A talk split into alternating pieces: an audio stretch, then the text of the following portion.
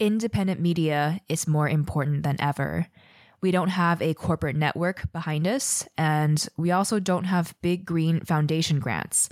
So we really do need you, and we are actively calling in your direct support so that we can continue exploring many of these topics and perspectives, often sidelined by mainstream media. If you're enjoying our show, please make sure you're subscribed and join us on Patreon today, starting at a tip of just $3 at patreon.com slash green dreamer. Every little bit helps and really adds up, and that is the power in community. So thank you so much for however you're able to support our work modern society has been built at random according to the chance of scientific discoveries, to the fancy of ideologies with, with almost no regard for the laws of the way the body and the soul works. And so at the end, we've just been the victims of this illusion that we're able to take ourselves away from natural laws. What is this public health scandal around shoes and our need for layers of foam support within them that we need to know? How does our feet's strength impact the health of our brains, joints, and body as a holistic functional system? That's just the tip of the iceberg of what you'll hear today. Green Dreamer is supported by our listener patrons and our sponsor, Buffy. Buffy makes bedding that's earth friendly and cruelty free. Its newest comforter is called The Breeze, which is made 100% from eucalyptus fiber to regulate temperature and keep us cool and comfortable all night long. I'll share more with you shortly along with a discount code, but for now, to our conversation with Galahad Clark, a seventh generation Clark of the Clark's Shoe Dynasty, the founder of Vivo Barefoot, and the co creator of the short film Shoespiracy. Green Dreamer, if you're ready, take a deep breath and let's dive in.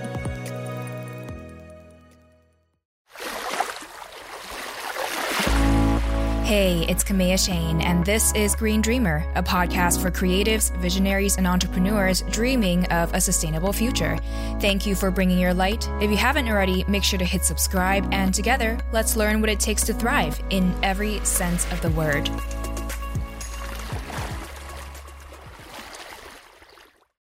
I grew up in the countryside for a start. I grew up by the seaside and generally in a really rural, nature filled part of the world in southwest England, in Somerset and Devon. And if anyone's ever been there, they'll know it's full of wild coastlines and surf beaches and amazing cliffside walks and nature downs and wetlands and so I was born in a nature filled world basically and it just took me a bit of time when I finally moved to the city in search of something or other to finally reconnect with that.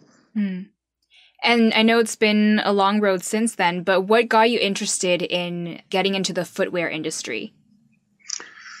Well, my family have been shoemakers for seven generations. So they started making shoes in 1825, and my grand, grand, grand, grand, grand, grand wow. grandfathers started making slippers out of sheepskin in Somerset. And one thing led to another, and they, they built a, a wonderful, what in today terms would be called a social enterprise, where they reinvested all their profits back in their people. They had a very low pay differential from the top paid worker to the lowest paid worker. They invested a lot of the profits back in social causes all around the world and built a really inspirational global shoe brand based on innovation and investing in providing the best product to society they possibly could. So I was always tremendously inspired by that heritage and believed in it, but in a weird kind of way, and you know, obviously many generations detached determined to sort of forge my own path. And so I went to university in America, which was about as far away as I could manage from where I grew up. And but while I was in America, and as every middle class white boy, I was totally inspired by Wu Tang Clan, and unbelievably, Wu Tang were wearing the shoes that my father made many moons ago. And so one thing led to another, and I effectively made a deal with Wu Tang to launch Wu shoes, and that's what got me back into the shoe industry to, to start with. And so uh, the rest is kind of history. Yeah. So, this whole idea of how Today, most of our footwear, we're having our feet serve our shoes rather than the other way around, designing our shoes to serve our feet's functions. It's really fascinating to me because I had never really thought about this before. And you guys recently came out with a short film called Shoespiracy that is super informative, and I'll be sure to link to this in the show notes so our listener can check it out. But can you walk us through how our modern footwear industry came to be what it is today and how they came to be designed the way they are today? Yeah, so I was a product of the modern shoe industry and obviously came from a long line of shoemakers making, frankly, fairly conventional shoes with padding and support and arch support and air and all the modern technologies we associate with modern footwear. And a childhood friend of mine came to me with the idea, and he had a pair of Nike Huaraches, and he cut off the sole and just stitched on a tennis racket cover and said, look, this is the way shoes should be made. They should just allow your feet to do their natural thing and they should be allowed to feel the ground. And I instinctively loved the idea. And so one thing led to another, and we basically started making shoes that allowed the foot to do its thing. And we finally started releasing them and producing them. And it was a tiny business at first, but we got incredibly passionate response from the consumers and the people that were buying the shoes. And most importantly, we got we started to get response from very learned scientists and medics and doctors about how the foot works. And so we went on this incredible kind of journey of education with these incredibly learned people and where something started as slightly as an instinctual thing and just you know yes i never felt better when i was barefoot and i get home and i kick off my shoes and i never feel better when i'm barefoot. We suddenly started getting educated by our consumers and people writing into us and saying wow these are the first shoes that really allow the foot to do its natural thing. And the more we learn the more we study the more we realize like oh my god this is something that is ultimately the truth. And we have now a responsibility to share this truth with the world. And we learned about biomechanics and kinematics and kinetics and how the body functions and the foot functions and the many degrees of motion and everything that's in this little trailer that we've just produced. And one thing led to another, and we ended up dedicating our lives and stopping all the shoe, other shoes we were making to just making the best barefoot shoes we could make because the evidence, once you get to understand it, and the experience, once you get to feel it, is just overwhelming. Mm. And Shoespiracy is a little film we've been wanting to make for many years, and it finally came together. Actually, the evidence and the science is still coming through and we'd love to turn that into a full length, hour long documentary in the future. So, our shoes didn't always be the way they are today with so much cushioning and padding. Like you said, your great, great, great, great, I don't, know, I don't know how many greats, your great, great grandfather created shoes just with sheepskin. And traditionally in the past, we also didn't have all of this padding and support in our shoes. So, how did this happen? How did that become the norm? Well, I mean, we've been around on the earth for, depending on what science you believe in, we've been around on the earth for at least 6,000 generations. And shoes were arguably one of the first tools that humans ever created because obviously bipedal humans don't have hooves or pads. And so we needed protection from our relatively delicate feet from the camel thorns and hot sand of the savannah in Africa, and then to be able to cross the deserts and the mountains to populate the rest of the world. Indigenous shoemaking, let's say for the last thousands of years, was basically very simple foot coverings made from the local materials available. So in China, they used to make simple shoes out of reeds and straw and cloth and bamboo fibers and things. In Lapland, where it's minus 40 degrees, they made shoes out of reindeer skin that were simple moccasins that covered the foot and kept them warm. In Africa, they made shoes out of eland skin, which are giant antelopes that protected the foot from the camel thorns, and so on and so forth, all over the world. The indigenous Americans made moccasins out of deer skin and elk and whatever else was local in t- to where they lived. And actually, they had a spiritual belief that your feet should never be more removed from the earth than one natural skin. Mm.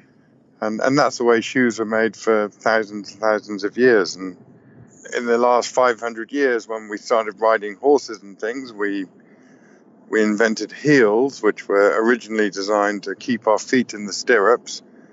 And one thing led to another, and then to cut a long story short, in the last 50 years, when the whole exercise boom happened in America and people were wearing heels as on their everyday shoes and their dress shoes and hobnail boots and whatever as fashion items, when people wanted to start doing more exercise, they realized that they, that they were suddenly getting injured in the flat plimsolls they were wearing. And so Bill Bowerman kind of consulted a bunch of doctors and they said, you need to put a bit more heel and arch support into your shoes. And thus was born the modern sneaker industry as we know it. And the more technology and heel support and structure we put into the shoes, the more technology we need to correct for the problem that the previous shoes are creating, as it were. Mm. And it's a kind of vicious circle, and as some people describe it, the matrix. So I think you know it's a, it's a very modern problem having to wear shoes to correct for problems that were made for by the previous shoes. yeah, I'm definitely seeing a common theme here in regards to how this relates to sustainability in that we're used to just addressing the symptoms of an issue rather than the root cause of it. There it is. But by putting a band-aid on the symptoms, rather than understanding how our bodily organ systems function or how our ecosystems should function healthily and supporting that function, by only making the symptoms go away, we oftentimes unintentionally create more problems that we then have to go on to address. Yeah, I mean, look, it's a it's a massive issue in the modern world where the 20th century in particular saw this massive move to try to emancipate ourselves from nature and through modern technology and all kinds of amazing new inventions and technologies, we tried to extrapolate ourselves from the way nature works.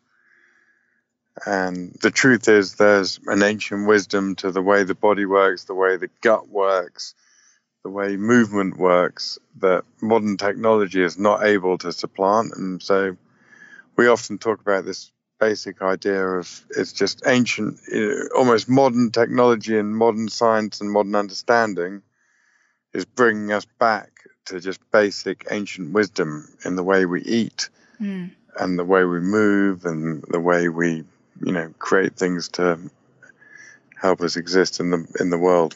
Right. So innovations are great and we're constantly innovating to solve problems that we have, but it sounds like maybe sometimes we place too much emphasis on innovating new ways to solve our problems rather than learning from our past, learning from what has worked, and learning from people who don't live in quote unquote modernized ways. Yeah, I mean, the funny thing is that a lot of modern innovation is just taking us back to our ancient ways.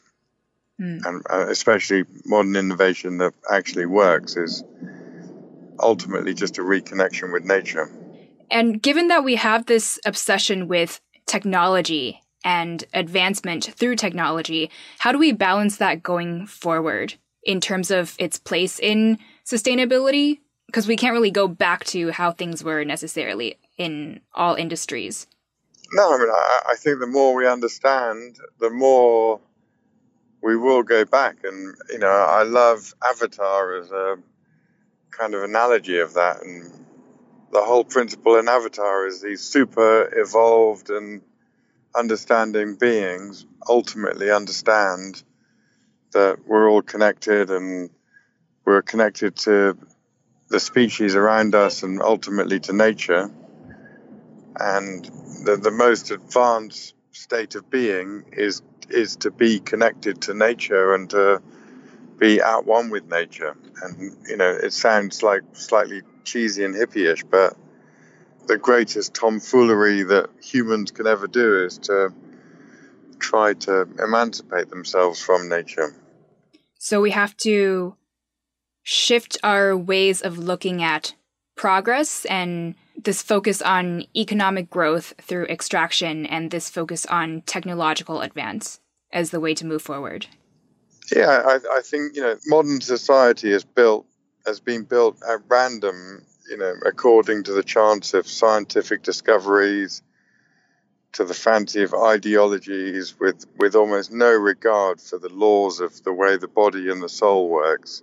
And so, you know, at the end, we've just been the victims of this illusion that we're able to take ourselves away from natural laws. Mm. And you know, in the end, nature never forgives, and we see that in countless examples. And technology can help us ultimately, like actually help us understand ourselves rather than just master the material world around us. Because without understanding our physiology and psychology and sociology, you know, and where, where we kind of almost advance more in technology and materialism, I do believe that technology can actually help redress that balance ultimately, where in the first instance it's taken us away from that understanding and where, you know, we, we've progressed much more rapidly in all this material and material understanding before knowing ourselves. In the end, it will help us understand ourselves. Coming back to footwear, why is it that we're commonly told that not having sufficient enough of a support within our footwear or cushioning is actually damaging to our bodies and our feet? And is there research behind this, or why has this become so persistent? So we've survived thousands, literally thousands of generations with zero underfoot technologies. And when you look at studies of unshod populations that have no shoe technologies at all, they have almost perfect feet with no foot problems, no pain, no lameness, etc. And so the, the truth is that normal shoes are making our feet weak.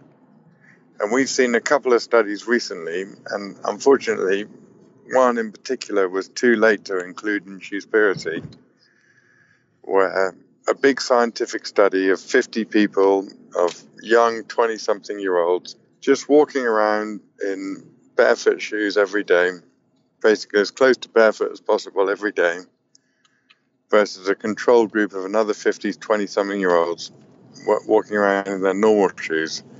The group that walked around in basically next to nothing shoes, experienced a nearly 58% increase in foot strength compared to the group that were walking around in normal shoes. Now, you know, you may say 58% increase in foot strength is not really irrelevant. You know, who cares about how strong our feet is? But the truth is that all that's happening is not about getting strong feet. The reality is that by walking around in normal shoes, your feet are getting dramatically weaker. And all that's happening is when you start walking around in barefoot shoes or sort of less shoes, your feet start to dramatically go back to their natural strength. If you think about that, having weak feet, you have to compensate that for the rest of your bodies. So it's not about getting big, strong meathead feet. It's about just getting back to your natural foot strength. How weak your feet have become. You know, everyone's feet, frankly, have become in normal shoes as we know them. And the, the thing is, if you have weak feet, then you have to compensate for that in, in the rest of your body, up the kinetic chain, in your ankles, in your knees, in your hip, in your back. And there's just too many people in the world now that have problems with their knees, problems with their hips, problems with their backs. They're in some kind of chronic pain. And it might not be so much in weak people, but I, I think there's a statistic that in America, something like 80% of people over 60 have some kind of chronic pain. Mm. And from where I'm sitting, I would associate and link that very strongly to them just having weak, deformed, lack of function in their feet. Hmm. And given that a lot of us walk on hard concrete or hard surfaces most of the time, can that artificiality coupled with walking hours bare feet cause harm? Or it doesn't matter what the surface is so long as it's allowing our feet to do its thing? Yeah, I mean, the substrate of concrete has been shown to be totally equivalent to the density of the substrate of the plains of Africa, of, of where our ancestors spent thousands of generations growing up. So, and there's plenty of studies showing that barefoot Indian rickshaw pullers, for example, running around bare feet on cobbled stones, have almost zero foot problems, whereas something like 90% of um, Americans have some kind of foot pain in their life. Mm. So I think the whole kind of now we walk around on concrete all day long is is, is not a valid one. And not only that, actually, there have been studies to show that walking around in padded shoes in a concrete world, basically dulling your senses and walking around in a homogenous kind of surfaced world, actually kind of has been linked to brain deterioration diseases like Alzheimer's because your body is programmed to receive vital information from every step. And so if you put padded shoes on and walk around basically your whole life in a concrete world, then your brain is sort of starved of information. And so the area of your brain that is designed to get information from your feet kind of atrophies. Mm and you know when you when you stop using parts of your brain, your brain becomes less efficient, and that has knock-on effects to your vital brain function. So, the more sensory information you can give your brain, the healthier your brain is. Right? Makes sense. And so, the less vital information you give your brain, the less well your brain works. And there's a guy called Dr. Merzenich in the University of San Francisco who's done a lot of studies on this and you can look them up on YouTube or whatever, or scientific journals, and, and you know, to, to, to show this kind of vital sensory information and, and, and this vitality that is so important to just everyday life and ultimately brain health. Given the progression and focus of the modern footwear industry to focus on cushioning and support, how have the materials used within the industry evolved, and what does that mean in terms of its environmental impact? Well, I mean, obviously, we live in a world where we're obsessed with cushioning in footwear, and the cushioning is mainly provided by petrochemical foams and plastics and polymers.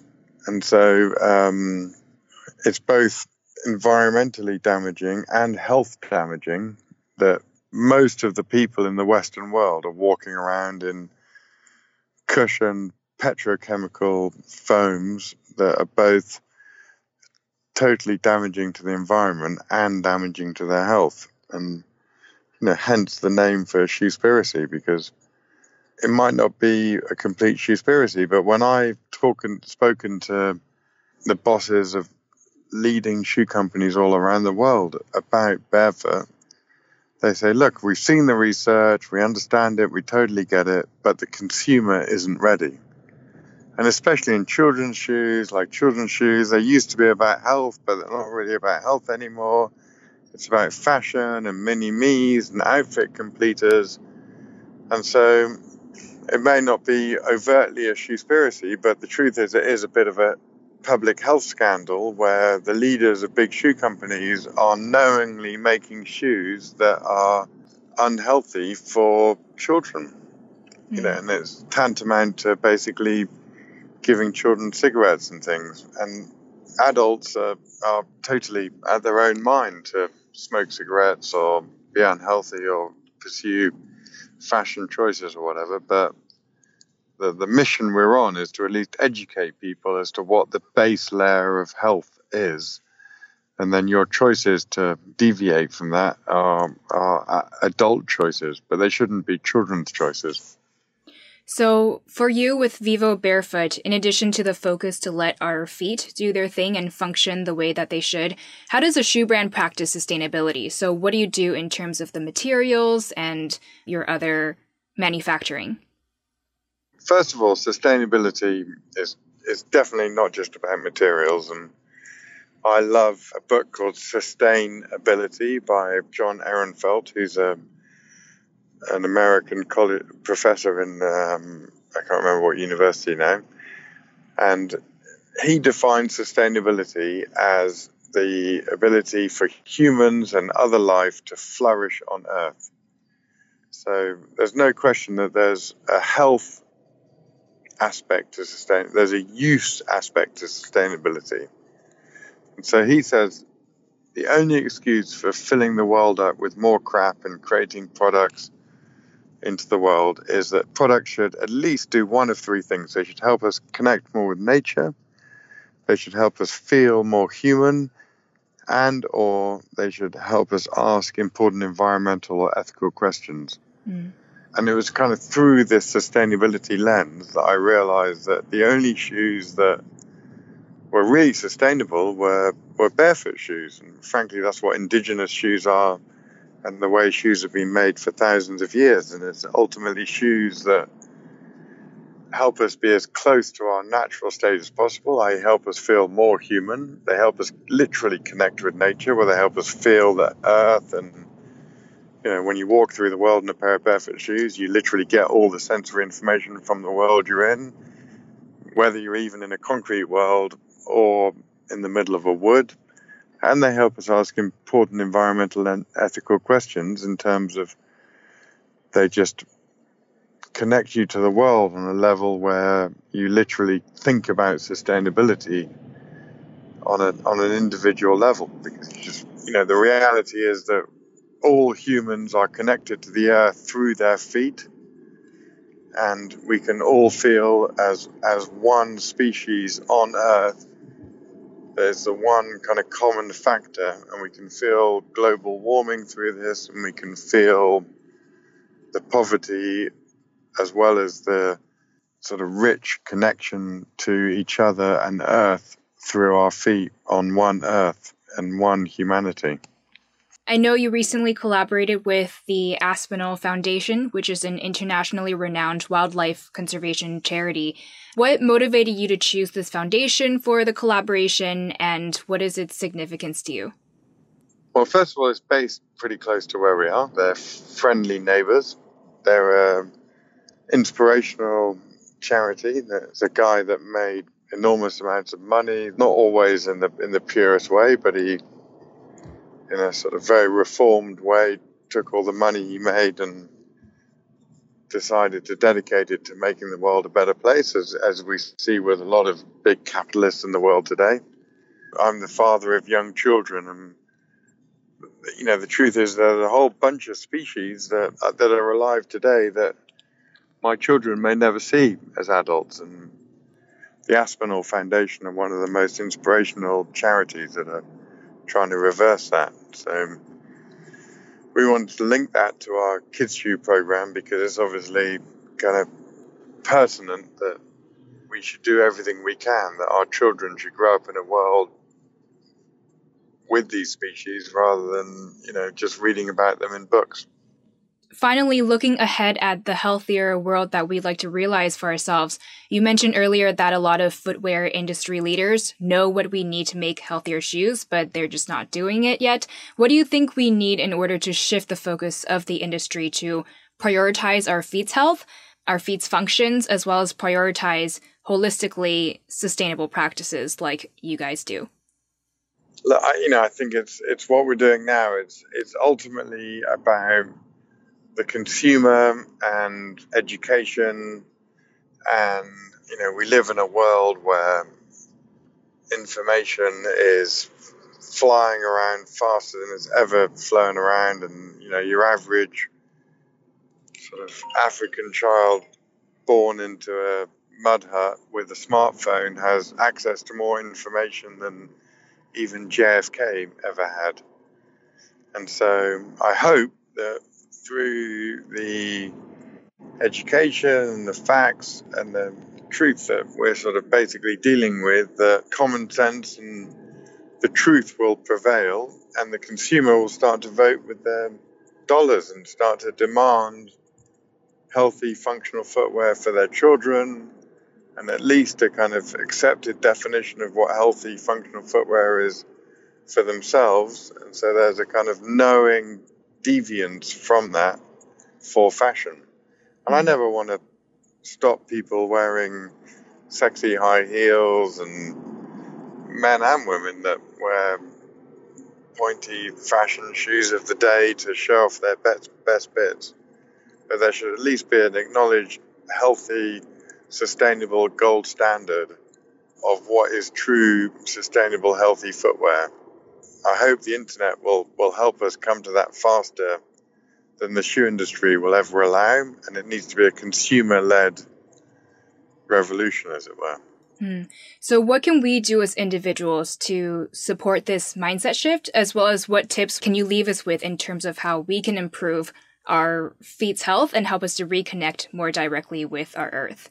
Yeah, so look, we've created this trailer of Shoespiracy that you should all share, push it out into your networks we'd like to get one of the major networks, someone or even someone like Netflix, to commission it to become a bigger documentary and help the education around that.